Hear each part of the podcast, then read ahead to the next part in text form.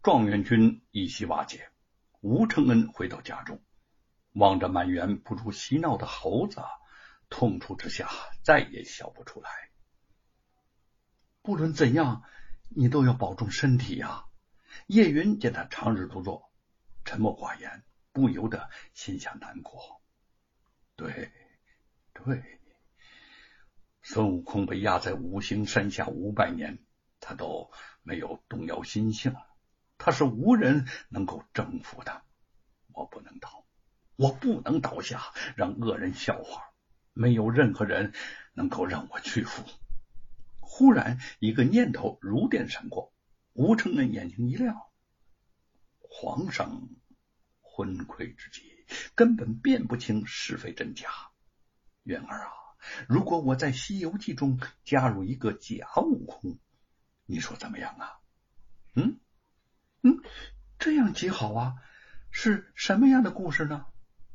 吴承恩沉思起来。嗯，这个假悟空搅乱唐三藏的心智，使真悟空受了诸多的委屈，最后假悟空终于现出原形，还真悟空于公道。哦，你是想借真假悟空的故事写沈坤贤弟所受的冤屈吗？希望。他能够得到公道，化险为夷吗？你说对了，你说对了。吴承恩沉思着，轻轻说了一句：“若是玉凤在，他也会高兴的。”碰巧这一天，凤毛在镇外发现了一只长相奇怪的猴子。那只猴子毛发卷曲，头上好像长着六只耳朵。吴承恩将它起名为六耳猕猴。看着这只六耳猕猴，他灵机一动，就以它为假悟空，写下了一段真假美猴王的故事。沙僧到了南海，向菩萨倒身下拜，拜罢抬头，正欲告诉前事儿，忽见孙行者站在旁边，等不得说话，就至铁杖将行者。劈脸便打，这个行者更不回首，侧身躲过。沙僧口里乱骂道：“我把你个犯十恶造反的泼猴，你又来欺瞒菩萨了！”菩萨喝道：“悟净，不要动手，有甚事儿先与我说吧。”沙僧收了宝杖，再拜台下，气冲冲的对菩萨道：“这猴一路行凶。”前日在山坡下打杀两个捡路的强人，师傅怪他赶他回来，不期孙行者见我二人不在，复回来把师傅打一铁棍，将两个青毡包袱给抢走了。我等回来将师傅救醒，特来他水帘洞寻他逃包袱，不想他变了脸不肯认我，将师傅关门念了又念。我问他念了作甚？他说：“不保唐僧，他要自上西天取经，送上东土，算他的功果，立他为祖，万古传扬。”我又说：“没唐僧，哪肯传经于你呢？”他说：“他选了一个有道的真僧，既请出果是一匹白马，一个唐僧，后跟着八戒、沙僧。”我道：“我便是沙和尚啊！”那里又有个沙和尚呢？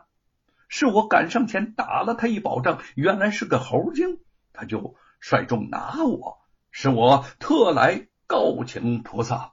不知他会使筋斗云预先到了此处，又不知他将甚巧语花言欺瞒菩萨呀？菩萨道：“无敬。”不要赖人！悟空到此今已四日，我更不曾放他回去。他哪里有另请唐僧自去取经之意呢？沙僧道：“见如今水帘洞有一个孙行者，怎敢期望啊？”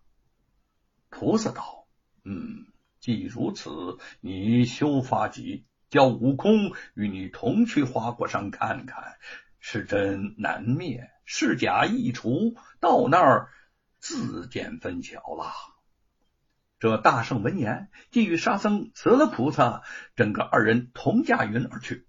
不多时，果见划过山，按下云头，两个人洞外细看，果见一个行者高坐石台之上，与群猴饮酒作乐，模样与大圣无异。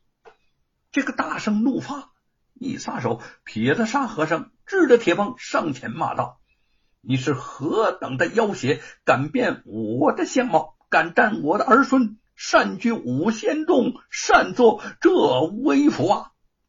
那行者见了，公然不答，也使铁棒来迎。二行者在一处，果是不分真假，且行且斗，直嚷到南海。菩萨与木叉行者，善财童子、龙女都看良久，莫想能认呐。菩萨无可奈何，叫道。孙悟空，两个一起答应。菩萨又道：“你当年官拜弼马翁，大闹天宫时，神将皆认得你。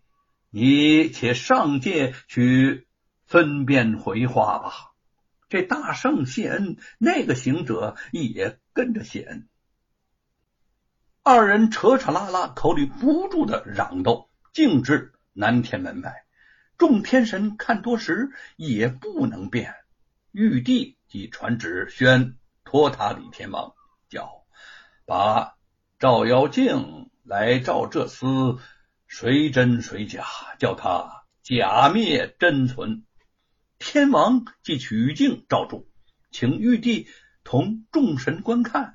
镜中乃是两个孙悟空的影子，金箍一副，毫发不差。